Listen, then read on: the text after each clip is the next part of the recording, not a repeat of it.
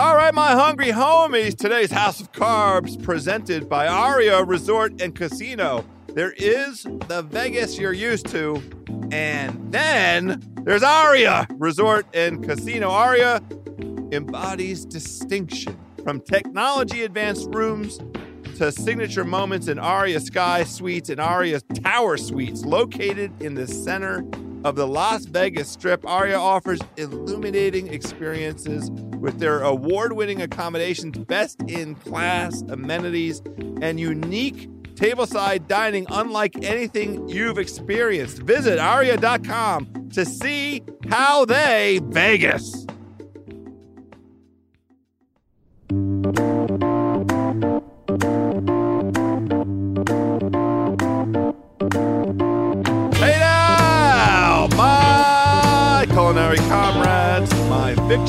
Varsity, my eating enthusiasts. We've done it. We're back. It is another edition of House of Carbs, the food podcast for the hungry people, by the hungry people on the Ringer Podcast Network. I'm your hungry host, Joe House. It is the end of October. That means fall is upon us. We have gone a little while without checking the news. So, why don't we get in a little early fall season food news? We have joining us today the inimitable Craig Gaines, the chief copy editor from The Ringer. He's been on lots of times. You know him, you love him. He and I chop up some delicious food news. A couple visits to Japan this week. Shouts to nephew Kyle for taking us to beautiful, luscious Japan. We're going to be visiting Japan a lot in the upcoming year. Tokyo Olympics in 2020. Let's go ahead and get in that belly with the chief.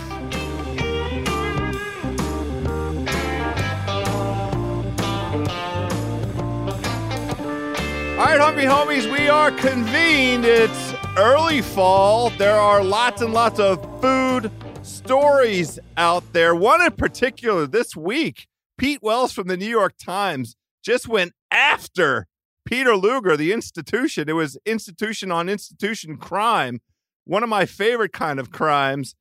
But uh, that's not the only story of the last six weeks or so. We are in the very capable hands of the chief, Craig Gaines. Hey, now. What's happening, Chief? How you doing? House, first, congratulations on your Nats. And I have two questions for you to lead off. Are you sober right now? And if so, why? The Nats won last night in one of the most incredible World Series we've ever seen, and you have to be over the moon right now. Chief, I am drunk uh, on emotion. I am drunk with delirium. I am drunk uh, with, with with exhaustion, and I may or may not be drunk on two fingers of Glenfiddich. And, and you know we'll we'll get to Scotch as well. Um, I'm really happy for you. This is a, it is a great day to do food news. Um, we'll definitely be talking about that uh, Pete on Peter violence that we uh, that we saw in the media this week. Uh, we'll be getting to that. Um, first, though, let's talk about pizza. How about that? I love pizza. Okay. What a great time to talk about pizza. It's always a good time to talk about pizza. It, especially in, uh, at Halloween, because we have a Halloween themed pizza. Here we go. This is from JapanToday.com. The headline Domino's Halloween Roulette Pizza spikes one slice with ghost pepper sauce. And here we go. Whether oh, no. oh, whether no. whether it's the ridiculously cheese-laden New Yorker one kilo ultimate cheese or the jalapeno smothered Tsundere pizza, Domino's Pizza Japan has been upping the ante of late when it comes to pleasing thrill seekers. But if you thought that that pizza was spicy, consider biting into a slice of pizza spiked with a chili pepper, which is several hundred times hotter. That's what Domino's Japan has in store for the foolhardy thrill seekers who dare to order their new Halloween roulette coming out uh, in mid October, a pizza with one randomly selected slice spiked with ghost pepper. So you have like a regular pizza for, you know, like 80% of the pizza, and then there's one slice that has ghost pepper sauce on it. So I am blown away by several elements and aspects of this. First of all, shouts to japantoday.com. Absolutely. I, I this this is our my first opportunity to uh, enjoy their offering. Yep. And this is right in our wheelhouse, Yep. Chief, which is why it's the lead story here. Absolutely. Also, sh- shouts to, to to Japan Domino's. What is it? Domino's Japan? Is that yeah, what that's the- it. That's it. so, uh, well done with the penetration. I know that that's not uh, all in and of itself uh, all that unique. Lots and lots of um, U.S. based food conglomerates have um, made their way into the, the Japan market. Uh, but what I'm particularly curious about and intrigued by is this idea of thrill seeking fast food Yeah. because you know um it is it feels like a, a relatively untapped kind of of market an untapped kind of concept there's clearly something cultural here at, at work because I, i'm not aware of this ghost pepper pizza roulette uh, thing being available here in the united states of No. america they've clearly you know uh, honed in on something about their their their Japanese fans, the Domino's fans in in Japan, and we're like already at like they're, they've taken it to to the most illogical place possible. Like yeah. you can uh, uh, uh, uh, suffer genuine physical harm from unintentionally eating a ghost pepper. Am I right, Chief? Well, yes. Th- there's one. There's one slightly disappointing thing about this that you'll that uh, I found a little later in the story. It says, fortunately or unfortunately, if you're a spice maniac, only a small ampule, which is like a, uh, uh unit of measurement for spiciness, only a small ampule of ghost pepper sauce is used. So the one who gets the spicy slice in this pizza pizza version of Russian roulette won't suffer unbearably. Which, to be honest, if we're doing this, I want the person with the slice to suffer unbearably. What's the fun of just having one person getting a slice that's like, oh, that's a little more spicy than the others? I mean, it's still ghost pepper, so I'm sure it's really spicy. But if I were doing this promotion, I would just go, I would go the full pepper. I would just actually embed an actual ghost pepper into the pizza. Let's really like, if you want, if this is all for like social media play, let's let's just get those videos of people just like sweating uncontrollably when they've eaten the hottest pepper known to man. See, I love this because um, part of the interest and intrigue of this story to me is is also like the the chemistry experiment. The the one Yeah. ampule um, delivers what seems to be part of the the desired effect here, which is to uh, uh, uh, hide it, to have it camouflage. Right, it's right, a camouflaged uh, uh, uh, uh, heat, heat experience. Um, if if you were to to douse the thing, you might be able to suss it out. Uh, you know, because there's an individual slice on there that appears differently than the others, True, true, or true. smells differently from the others. But look at you innovate here with the with the you you bake it into the crust. There's Right. some other Yeah. way to deliver, some other mechanism for delivering this. Now I uh wonder is is the effect lost if it's an entire pizza? You know, if you just get a pizza that ends up inedible, um, what what is there behind the door? Because this this Right. you have to in the first place like how's it work what are the logistics you have to like be willing you have to sign something or say i want to i want to play pizza roulette like how what are the what are the rules to it Right. Well, I mean, the fun thing about this conversation for us is that we're not responsible for like you know uh, Japan Domino's like liability or anything like that. But you, you you definitely would have to think about that. You would also have to think about the poor souls who are actually making this pizza. You would hope that whoever is handling the ghost pepper, you know, sauce or whatever is is definitely wearing double gloves. Is like well, like it's in a well ventilated area. I would not want to be working next to the person handling the ghost pepper sauce myself.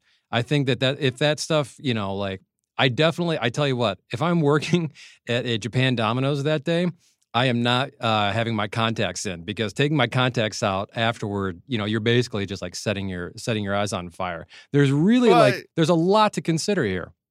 It's a great point like how are they getting it around like they have to have certain franchises in japan be open to doing it and then it has to be transported in you know um hi- highly s- safe uh, uh containers you know Yes. vials Right. of the stuff. You know, I imagine it's it's like you know, um, like blood like substances uh, and and and the you know the treatment of it like, you're absolutely right it's it's near it's damn near kind of a, a medical exercise and extracting it and then, and then applying it i Yeah. mean there's a it's it's like you know uh, hydrochloric acid you Yeah. know you better have a, a whole a whole le- a level of of preparation in place because you can't spill this stuff No. and, and next thing you know it's like mer- mercury Yeah. rolling across the floor Yeah. and you know all kinds of stuff Well, this Yeah. is I, I I really want to see. I, I wonder if if there is an already existing um, whole untapped vein, untapped in terms of House of Carbs, of thrill seeking of, of a thrill seeking food vertical that we're just not uh, aware of. Um, now th- there is obviously like people that that will try spicy stuff, and Yeah. that and I understand that one. Now, I'm not talking about that. I'm talking about people that are willing to like take a, a risk in terms of what they uh what the outcome might be like Sure. you know you you could get something right down the middle or you could could get something that's very outside your your normal eating experience who are who's that demo and you know what are the options as far as that demo goes Sure. And it, it, it really just goes along with this whole ethos. If you think about it, like in terms of giving gifts, people want experiences these days, not things, right? So this is almost the food version of that. Sure, there's the food, but what you're also really selling is the experience of, you know, it's two things. One is just like the endurance of having, you know, the the, the ghost pepper, no matter you know how small a bit it is. But it, it is fun to sort of like pardon the pun, but bake a like a game right into the pizza. I actually really like that. You get you get around with a bunch of friends, and no one knows who's going to pick up. You know the the the spicy slice could be a great drinking game. You oh, know, Oh, if if you is- if you get like you know like five pies or something, and I mean like like the rules that you can make on your own for if you don't get the spicy slice, you drink this. If you do get this uh, spicy slice, you know you like down the whole you know the whole shot or the whole beer or something like that. It really does eh, open up like endless possibilities for everybody. e- endless possibilities. I I love the the creativity here. God bless uh, Domino's Japan. God bless JapanToday.com. Um, I'm I'm very eager. This this uh, needs to be now sort of I think part of our regular uh, research regime.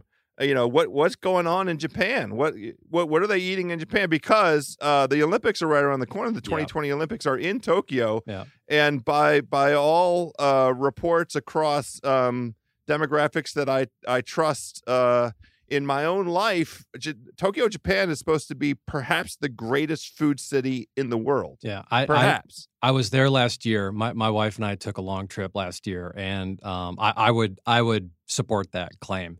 And what's what's fascinating about uh, Japan is that they care about uh, you know presentation, quality, um, everything that you can think of at the highest levels, and also at the lowest levels of of of food. You know, there's really no there is no you know like part of the food culture there that they don't take seriously. It's and, and so in, and so this is also being translated into the like the pop food category as well. If I can sum up, you know, like my food experience in Japan in one phrase, it's that they don't half-ass anything. They take Mm. everything more seriously than anyone else. And I, I think that you're right. I think that this is probably just the tip of the iceberg. Great point about the Olympics. Um, you know, shout out to Kyle here for getting us on the Japan Today tip. I definitely think that we should be uh, keeping a closer eye on this going forward. Yeah, ne- nephew Kyle will give you a bonus. It won't be a ghost pepper Domino's pizza. I promise. Thanks, buddy. as far as you know, as far Um, as you know. Okay, so we were just talking about food innovation um, in one realm. Let's take it to uh, to another realm. Um, this is from FoxNews.com. Headline: Scotch distillery debuts whiskey cocktail pods. Gets mocked mercilessly on Twitter. Tide Pods, but but whiskey. So okay, uh, I'm going to read a little bit more. You've you've got my attention. Yeah. Uh, so let's see. You know how the worst part of drinking is having to be responsible enough to hold a glass? No, I actually don't. I think I'm an adult and I can hold a glass. Well, Scotland-based That's distillery, one of the, Glen, best parts of drinking. I- I- absolutely.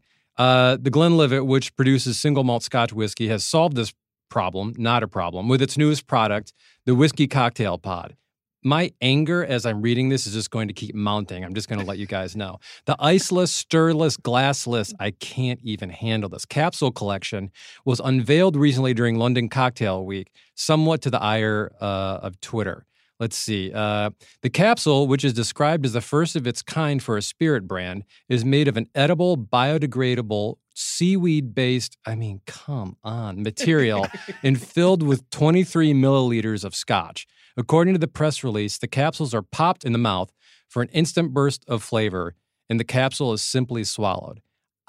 I, don't know if I've ever come across a piece of food news that has made me more angry than what I just read to you. I love scotch and all kinds of whiskey and spirits so much. And just the whole, like, I'm sorry to take this over for a minute, but just the whole, like, like sensory uh, experience of whether you're drinking whiskey neat, you're drinking it in a cocktail, whether it's even just a bottle of beer. That's part of the whole thing. Who on earth needs all of that boiled down to some space capsule that looks like just, you know, like some like lozenge that you're taking because you have a cold?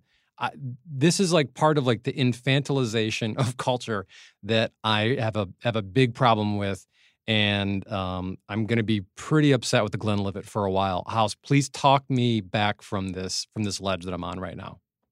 I, am not going to. You and I are going to hold hands and jump right the okay. f off the okay, ledge, fair. Chief.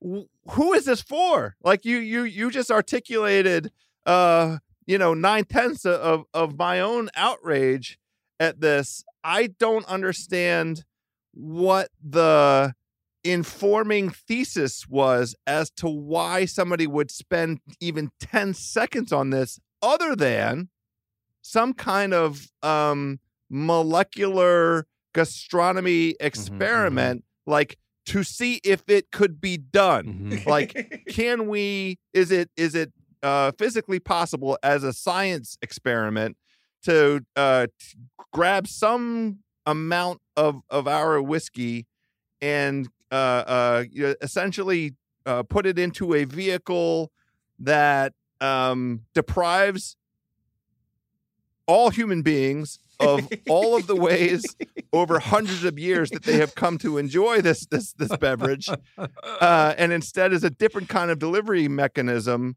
Um, if if the point of it is we did it to see if it could be done, then I guess I can live with it but like the idea who is buying these? Underage who, drinkers. who wants underage to, drinkers yeah. I think it's that's underage right. drinkers.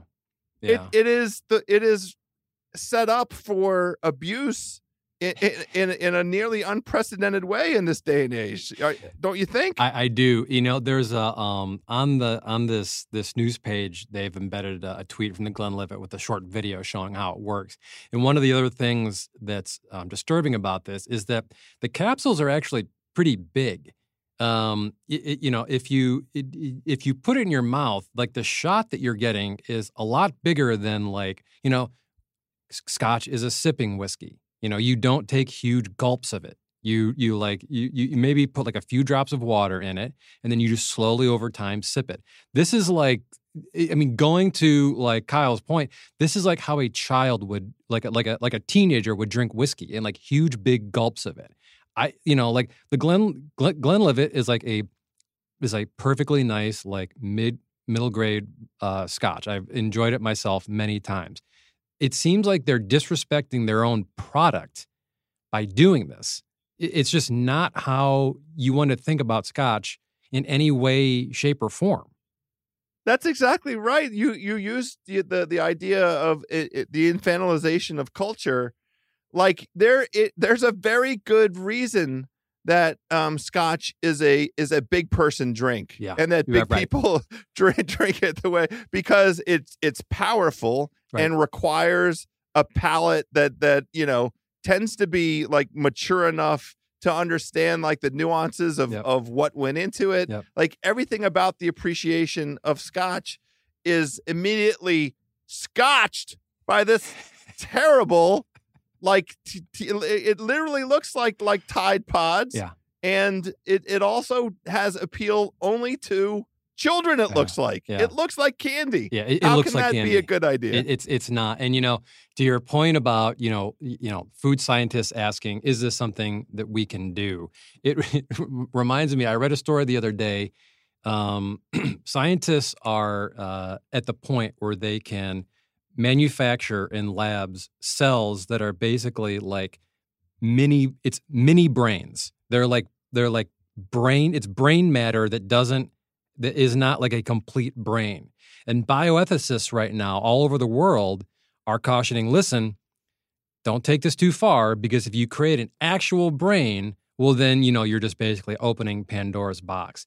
And I'm just going to, this is a call to some of those bioethicists to please direct your attention to what the Glenlivet is doing because I really think that somebody should have stepped in and said, guys, okay, you did this. Let's not actually like like unleash this on the populace because once we do, who knows what kind of harm we're going to create all over the world. It's just it's it's it's a problem. One question: yeah. Yeah. Is it? Are you supposed to swallow this bag, or you just do you, you bite it open? Like, because if I you're just think you bite it swallowing open. like, because if you don't, if you swallow this bag, like, and you swallow like five of them, that's the that's the worst. It's the worst, You yeah. could just be dead, right? No, I I- I think it's like a, a what's that what's that candy that you bite into and it like there's like a burst of like like juice in the in the middle. Yeah, like oh, There's gushers. definitely a, a gum that has that. And that like, gushers. effect. Gushers. This is the Scotch Gushers. Gushers. This is what this is because you know, of course, you know, it's there's a it, there's a environmentally friendly. uh, Fine, that's great. Seaweed film around this stuff, and so you bite into the seaweed. Seaweed and Scotch, two things that I think go great together. And then and then it like bursts into your mouth. And the thing is, that I think that maybe some of this is Scotch, and some of it is like a Scotch cocktail, which Oh, like no. quickly. I mean, like a Rob Roy, I'll spend like I'll gladly spend a lot of time with, but I want to drink the Rob Roy. I don't want it in this tiny little pillow that's going to like just Explode. explode, explode in my mouth. Yeah, Yeah, w- way to go! You you've you've made uh, Jello shots, Glenlivet, with your with your scotch. Pat pat on the back, fellas. Uh, Incredible. anyway, Incredible. I'm glad In- that we're all in, in, in agreement. and not and not not a good incredible, a Right. bad incredible. right, right.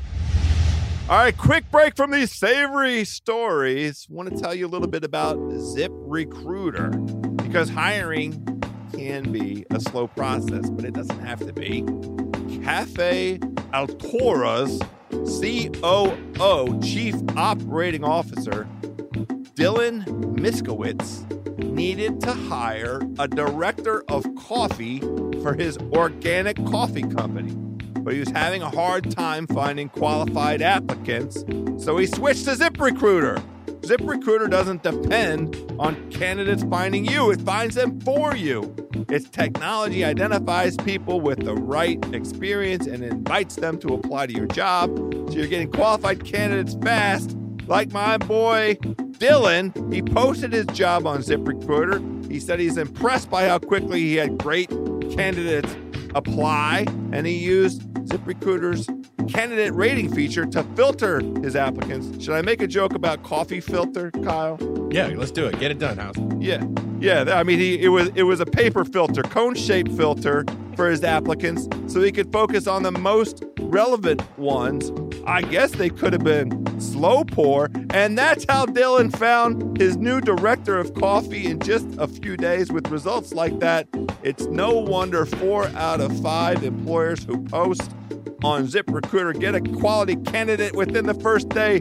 That's robusto nephew Kyle. See why ZipRecruiter is effective for businesses of all sizes. Try ZipRecruiter for free at our web address, ziprecruiter.com slash carbs. That's ziprecruiter.com slash C-A-R-B-S. ZipRecruiter.com slash carbs. ZipRecruiter is the smartest way to hire. My friends, not that you needed an excuse to visit Las Vegas, Nevada, but Aria Resort and Casino has everything from corner views in every room and award winning dining to poolside pampering and five star spa treatments.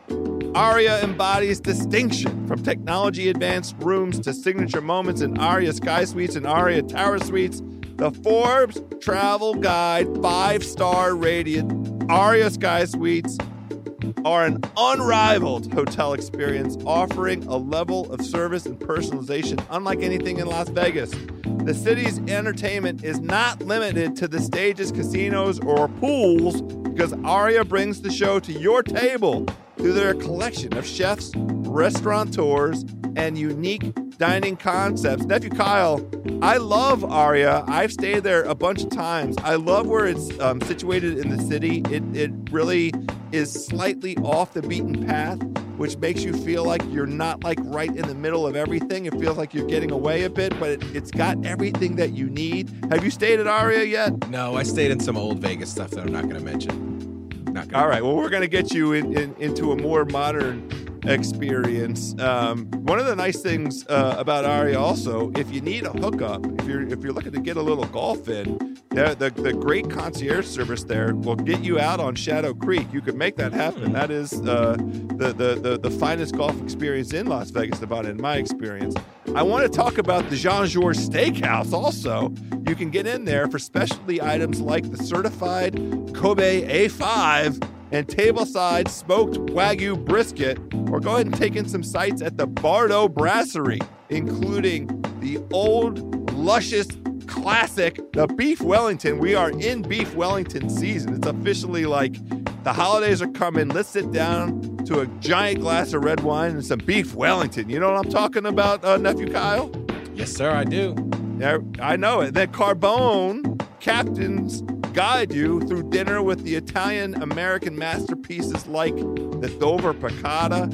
And then over at Julian Serrano Tapas, you can share authentic plates amongst friends, including the Pata Negra and the newest addition, Catch. They're bringing epic renditions of Asian influenced sushi, seafood, and steak. All the excitement is located at the center of the Las Vegas Strip, only at Aria Resort and Casino. Visit aria.com to see how they Vegas.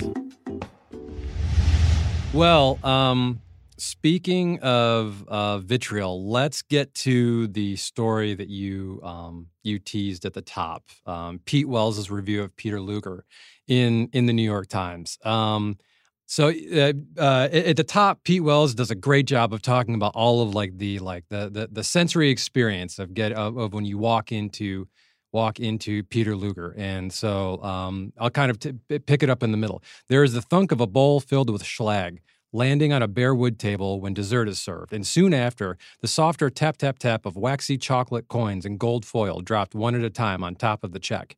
And after I've paid, there is the unshakable sense that I've been scammed.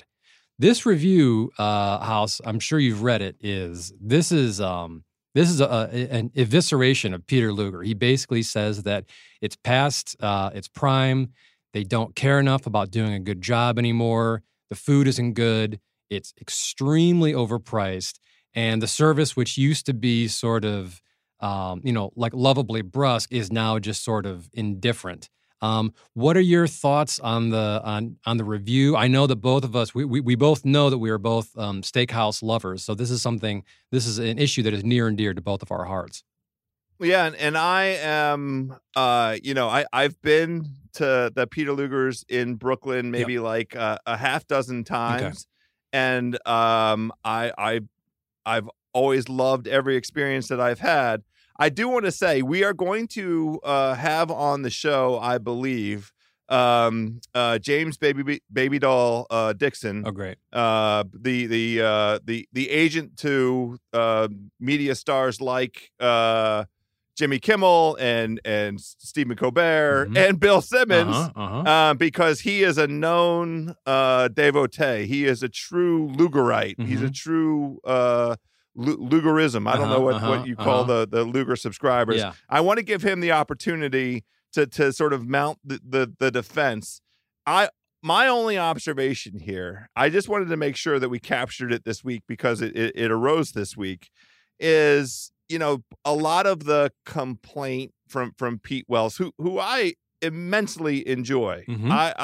I am am a, a Pete Wells devotee, Mm-hmm. um, and I uh, both in terms of the style of his writing and and how evocative it is, Mhm. uh, but also the you know the takes. This is not um, a hot take. This Right. is not even an incendiary take. This is an incandescent take. this is the the whitest hot kind of take Yep. and you know i i do think it captures it's resonating and it and it's really um caught the food community's attention because we are in this moment of taking a look at our old institutions our old eating uh, uh institutions our our our cultural our food culture that belong to older eras and if you shake it up and look at it under the light of modern eating mores, it it might look unpleasant. it it Yeah. might look less than than you know than than than desirable. And I feel like that's what um, is essentially going on here. I'm on the the side of being a person because I'm a glass half full kind of guy. I want um my institutions the the things that that you know have stood the test of time to continue and persist on it gives me something to like you know look back to and Mhm. and you know there's a sent- a sentimentality to me a Mhm. sappy sentimentality probably uh uh not just sappy but also something that makes me susceptible to being scammed like, I want to be scammed, Yeah. kinda. Yeah. I, I kind of get it. The Yeah. point of the experience isn't. I don't. I wouldn't go in there. I've never gone in there thinking, um, this is likely to be the most incredible eating experience of my entire life. Mhm. It's a particular eating experience, um, and a one of a kind eating experience, and one that speaks to sense of place, sense of of uh, you know an identity that derives from where it sits in Brooklyn and where it's been in you know how it's been at that location for decades and decades, and a style of doing things that's withstood the test of time for those decades. And so I just like the actual um evaluation of the of the food is secondary. I will say that the the criticism I've seen um, some of his most vicious criticism goes to items of food that I've never eaten there. I've never tried the Caesar salad Uh-huh. at uh, Peter Luger. I Yeah. wouldn't mess with it. You just get the tomato and the onion when you go there, and Yeah. you get you get bacon when you go. That's like the, Yeah, those are the starters that that you have. Um, but so that that's kind of like my sense of of again, I'm not professing to be somebody that's been there hundreds of times, and and I'm not definitely not uh, a Luger stand, but I just find it super interesting where this like you know uh, uh, let's take a look at an old venerable institution and subject it to to the light of today and see what comes out of it. Yeah, I, I I went once. I went last year, and um, we had a great time. Uh, I I I would not say that it was the greatest meal of my life. It was you know one. It was one of the pricier meals uh, of my life, but um, I thought that the steak was very good. I thought that the sides were good. Um, you know, he he talks about the so so so. We should point out one thing that you just said that's really important. You you've been there a handful of times. I've been there once you know, Pete Wells has he, you know, definitely been there many more times than basically like anyone else who's who's who's read this or or most people who have read this. So it's definitely you know the hottest take. It, it is an an informed take. So so we have to give him that. Um, you know, so I'll say that we did have a, a very good time when we went. Like you said, we knew what we were getting into. We knew that we had to pay only in cash. We knew that you know, like even if you have a reservation, you're going to wait. Uh, we knew that, um, you know, like the the service does have like a little bit of an attitude. It's funny. He um, he describes the service at this point as sort of indifferent. I, I have to say that when we went, you know, the service was definitely shticky, but we we you know we found the shtick to be like honest and energetic, and we were definitely there for it. There were definitely one-liners that that waiter, you know, gives every single table every single time. But we thought that the the the delivery was was was well done and was was honestly done, and so so we like that. But you know, so uh, there's probably um, there's probably going to be like a difference if you're going for the first time and you've already been prepped about what it's like. Your acceptance of some of the flaws is probably going to be higher than you know pete wells' job is to be the food critic for the new york times and he's going to subject something like peter luger to the same rigor that he does any other restaurant that he that he reviews. And my guess is that he doesn't want to he doesn't want to put them or anyone else out of business. What he probably wants is for them to get back to what he saw as their as their glory. He probably thinks that they're resting on their laurels a little bit too much, and he wants this to be a wake up call. Like, hey, this was once a really great experience for a lot of people, and you know, a lot of people are still showing up. It's always packed when you're there, but he's like, let's just take a step back and stop treating it like a sacred cow and let's actually look at some of the some of the shortcomings. I didn't necessarily see all those shortcomings when i was there but if i were to go you know 10 times over three months i bet that i i, I don't doubt uh, the possibility that i that i would see them.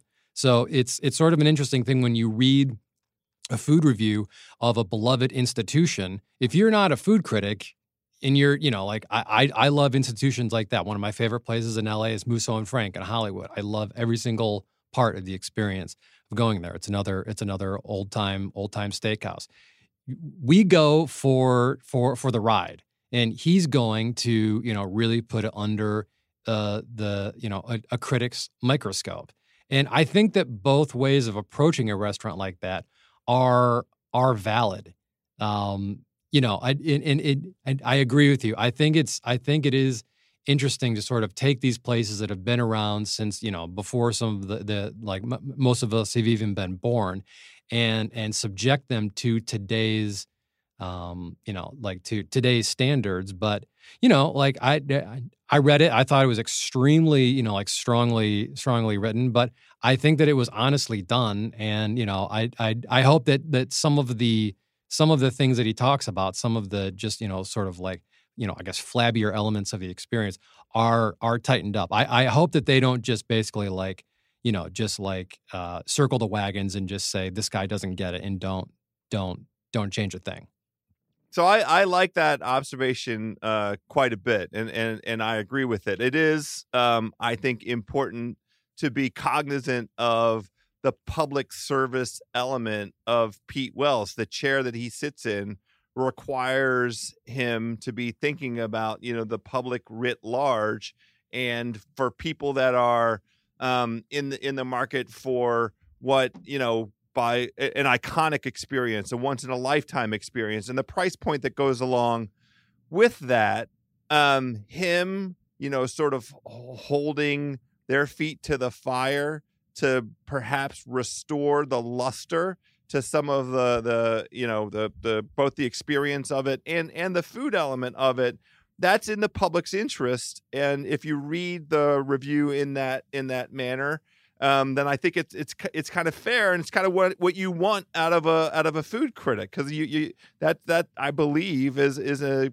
you know a pretty crucial element of the food critic uh, deliverable. Would you do you agree with that? I, I do, and, and, I think another way to look at a food critic is that he's a consumer advocate, and he's saying, "Now wait a minute. I know that everyone goes here for if you're if you're eating there, you're one of two people.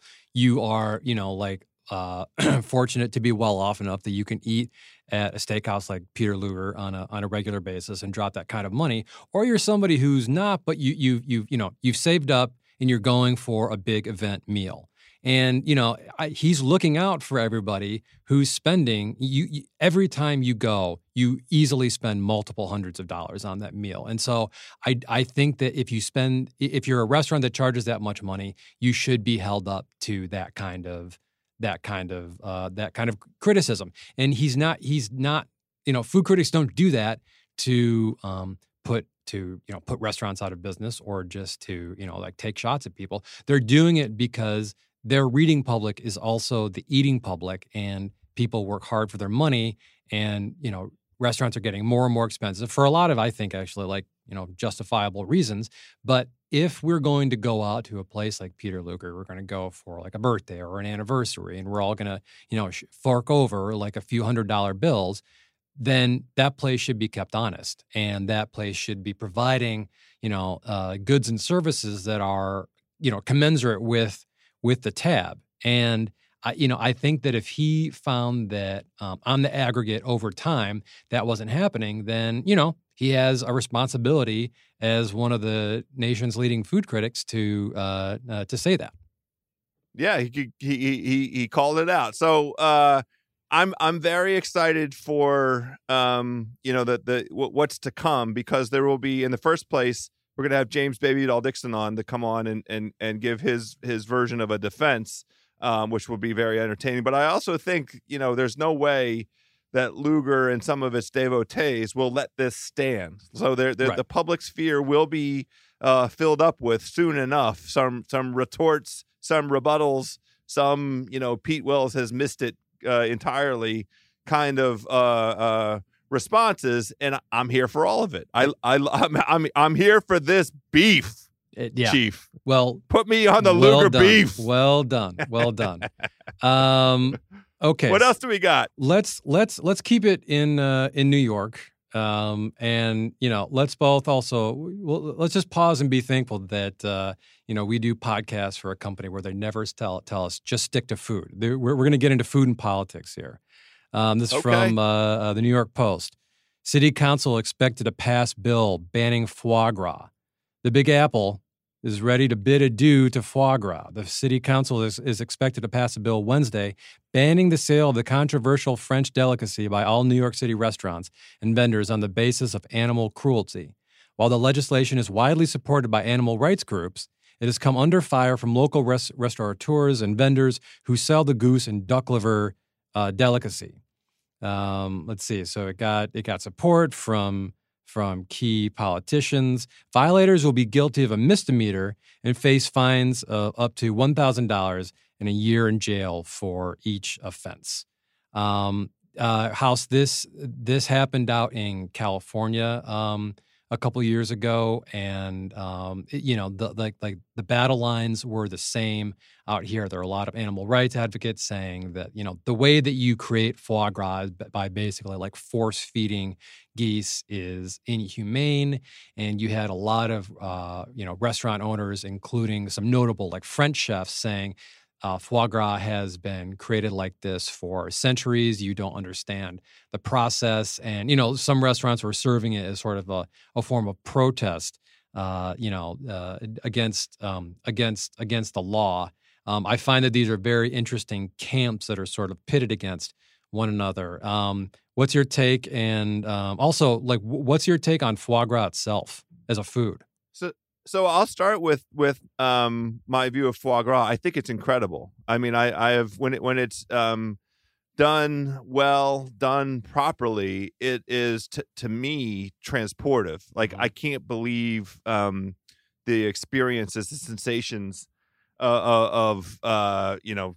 The, the, it's a five sense kind of experience. There's mm-hmm. there's a sight experience. There's a smell experience um, you know, in inside the mouth, there there are probably like three or four different experiences that yeah. occur yeah. over the the course of eating. You know, um, a, a beautiful uh, uh, morsel of, of foie gras. Yeah. Um, I will say, uh, our mutual pal Dave Chang had a, a, a, near violent reaction when he saw this news. Yeah. He, there was at least one f bomb, maybe multiple f bombs on the Twitter well, when he took uh, sight of this. Um, so I'm I'm keenly and and uh, very very uh, excited to hear what his take is and why he thinks this is so. Uh, uh, he, he, his his uh, based on just what he seemed to be in- indicating on Twitter, he thought this was a cynical political ploy. Um, but I, I uh, am, am curious to sort of hear a, a, a, person that's actually in, you know, deeply, deeply immersed in in the uh, food industry and mm-hmm. in you know the preparation of uh, foods across the world and has experience with food across the world. Why he finds um, this particular approach by New York and California to be so distasteful. I don't have an ethical problem with it personally because I my my view is once you're through the window uh, of being a person that that um, is is okay ethically with eating meat, then there aren't like degrees of. I'd, I would prefer that that animals not um, be treated in a in a cruel manner manner in terms of you know providing sustenance. Um, and I know that that's at the guts of this c- the the argument against foie gras, but there are lots of rebuttal from resources that I find credible enough without you know I haven't gone deep on it um, that suggests that it can be done in a in a in a less cruel manner. Right. Um, but I I'm like I, I think that if you're a meat eater, then uh, this is just for me. I'm not going to say for for other people um, that I don't have an ethical problem with it. What what's your f- foie gras stance, Chief? Well, the foie gras is it, it- it's one of the most intoxicating things that you can eat, as I think that you just said. So much so that just about every time I've encountered it, I've always. I, I think we talked about this when when when I talked about my my trip to Montreal uh, Yes. this year. I- I- It's it's so it's such an amazing thing to eat that I always end up eating about twice as much as is good for me, and I end up feeling as if I am a goose whose whose liver has just been enlarged by by by force feeding. It's Yeah, that's you know, right. getting full on foie gras is is a particular kind of full. It is really one of the richest things that you can that you can possibly eat. Um, I, I agree with you when it's when it's um, when it's prepared and presented well, um, and with with respect to you know its its power basically. Um, it's just you know it, if you're a serious eater it's um, it's something that you definitely want to do um, not too many times in your life my god. Uh, but um, but something something that that you should do. It's really like it's it's it's better experience than than just you know to be uh, to be to be told about. I, I I think that there are um, there are some like bad sticky applications of the food I remember a few years ago in Los Angeles. I can't remember where this where this was now, but there was a place that for a while was doing a foie gras donut. It was one of the most horrendous things I've ever eaten in my life. It was a donut that was like injected with like a warm foie gras, and uh, I, I mean, it, it was it was just absolutely horrible. And I think it was it was honestly like, you know, regardless of whether the the the process that is used to make it is cruel or not. It, it, it is like it, it, it's it's an extreme process. There's a lot of work that goes into it. It's been around for a long time. I think if you work with a food like that, you really want to treat it with like a form of veneration. You know, you don't want to just like do like a trick with something like that because you know, like you know, the, the ethics aside, you know, they're like agricultural workers who did a lot of work going into it, and like you know, a, there's a there's a bird somewhere who went through like some some level of something to like to create that thing. So if you're going to serve it, let's serve it in a way that sort of like elevates it and not just turns it into into a party trick. Um, yeah, I mean, like I don't know enough about like the the the the the production of it as well to have like a super informed take on the ethics. I I have to think that if like animal rights activists all over the place are making um, an issue of this, that that there has to be at least something there. I think that there's also just a bigger question of, like you say, House, like if you're eating meat and you're engaging with basically like the meat industrial complex, you know, like is is everything that you're eating in one sense or another being done in a way that if you see it up close, you would be you would be uh, uh, uncomfortable with, you know, probably. Like if we all like went and actually saw how all this stuff is made, we I don't think you know we'd all necessarily become vegetarians, but you know we might not eat like quite quite as much as we as we are. So I do think that there's value in this conversation of just stopping and thinking about how this stuff uh, uh, is is being made, and you know it's also like it's not like you're seeing like foie gras at McDonald's yet. But you- you're you know it's it's it's expensive enough and it's it's special enough that it's not something that's eaten on a on a mass level but there's definitely value in just stopping and thinking about what is this thing that's being served at high end restaurants and how is it getting getting to our table? That's a it, it, it is a, a perfectly uh, valid conversation, and I uh, understand um, uh, the the points of view on on both sides of it, and I'm kind of with you. I, I'm I'm willing to, to to to listen. I'm exceptionally interested in hearing what Brother David Chang has to say, and we'll take it from there. definitely um So okay, Kyle, if we if we still have time, Let's do one more. okay, one more. Let's do one more. Let's do one more, Chief. Let's do it. Let's um, you know what? Let's end where we began. Let's go back to Japan because um, this is a great story. yes. and we're gonna It's we're, a we're- double Japan day. Absolutely, and we're going to keep it. Uh, we- we're going to keep it sort of somewhat in the in the the the, the political sphere, but oddly not not as fraught. Um, here's the headline. Um, this is in this is in Vice. Japanese politician resigns over claims that he gave people expensive melons. Isshu Su, Su, Sugar, Sugawara. Oh, my apologies. God, I'm not going to try that again. I, I apologize, everyone, for that. Signed off Friday uh, after a tabloid accused him of violating election campaign laws by handing out pricey melons, crabs, and cod roe. So this is a guy who is um, who is a member of the prime minister's cabinet, and um, you know he he he he bought off. He he is said to have bought off a lot of supporters in in a lot of different ways. But the the the the, the way that's getting the the headlines is that he gave uh, supporters again, Japan, they take their food so seriously, even in their corruption, uh, by handing out, you know, these like the, the- these really high end food items. Um, I don't know about you, but like if I were ever going to be on the take with with a if I were going to ask a, a, a like a lawmaker to be on on on the take with me, um, I, I actually would much rather uh, receive like a crate of like hard to get crab than just some like you know some like like uh like paper bag full of money that's just s- slid across the table i just again I i'm going back to this. this- japan is the classiest place in the world even their corruption is like just higher and better than everyone else's so this is uh uh unbelievable. We're two for two. I I mean, I really think I have to get to Japan. I can't to. believe you have to it's this is this is like so great. Um what's the crime here? Yeah, exactly. Absolutely. I'm trying to right I'm sitting here. I know I, I have a legal background. Uh, I, I, I sat through uh, criminal law, criminal procedure. I, you know, I, hours of my life that I can't get back.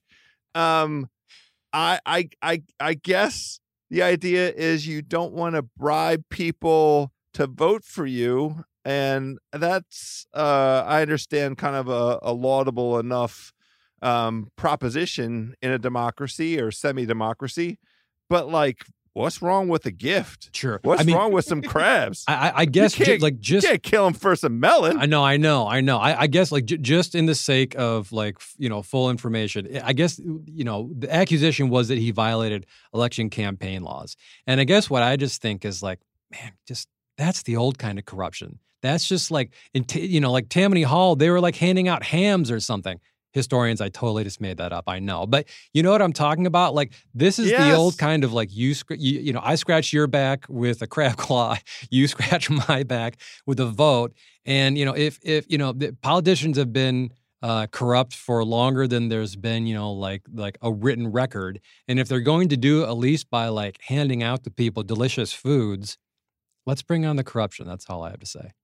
I'm I'm right there with you. I mean, you know, th- th- this is clearly a person that that understands the way to his constituency's heart, and and if it's if it happens to be paved with with cod roe, who, who, who's the victim here? Who, who, I really don't know. Who, who, who, who gets hurt? I This, don't this know. feels like a victimless crime to me. You know, when I saw this story, I knew I was just like, well, that guy just got House's vote, and I had to put it in. I immediately thought of you. I was like, just thinking of somebody giving you like some blue crab or some Alaskan king Yeah. crab, and I was like, yeah, Yeah. House is voting for that guy. And you know, uh, uh, Yeah. hon- honestly, after having been there, do not sleep on the melons because if it, like the the produce there is absolutely mind blowing. I guarantee you because I think that these were like like high end or like some sort of like rare like expensive melons. Those things were delicious. I guarantee you, you took one bite of those things and you're basically you're like, oh well, this is the platonic ideal of a melon. This is like what every melon wants to be. And yeah, I'm going to vote for this guy. Sure, I'll back your program. You know, like I'm eating a Yeah. delicious melon right now. Well, I'm Um, I'm not sure what Mr. Shukawara is uh, doing with his life now, but if he wants to come over or he wants to come on House of Carbs, he is more than welcome. All I ask for is two melons and a little cod roe. Yeah, you see, I mean, you've you you've named your price. It's all above board. We're on the record with this, so he should have no problem coming on coming on House of Carbs. Chief, uh, speaking of coming on House of Carbs, as always, an an intellectually stimulating, and, uh, delicious, and a little bit uh, uh, controversial uh, uh, version of the food news this week. Thank you so much, my friend. It was an absolute pr- pleasure, and once again, congrats on those Nats, and um, have fun at the Victory Parade. Yeah, I promise to be drunk uh, when I see you next week. Attaboy. All right, see you. Thanks, Chief.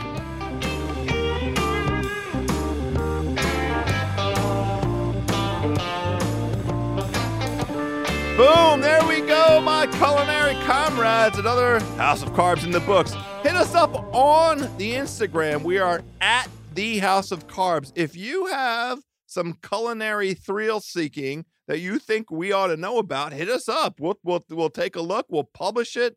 We'll like it, and maybe we'll try and uh, uh, figure out a way to give it a try our own selves here at the House of Carbs. We're back next week. We have uh, a cookbook and an author, unlike a cookbook and cookbook author I've ever encountered in my entire life. That is not hyperbole. You should listen to next week's show. I'm also going to be in Los Angeles, California. I'm sure I'll eat something delicious and talk about it on next week's show there as well. Until then, my hungry homies, let's stay hungry out there.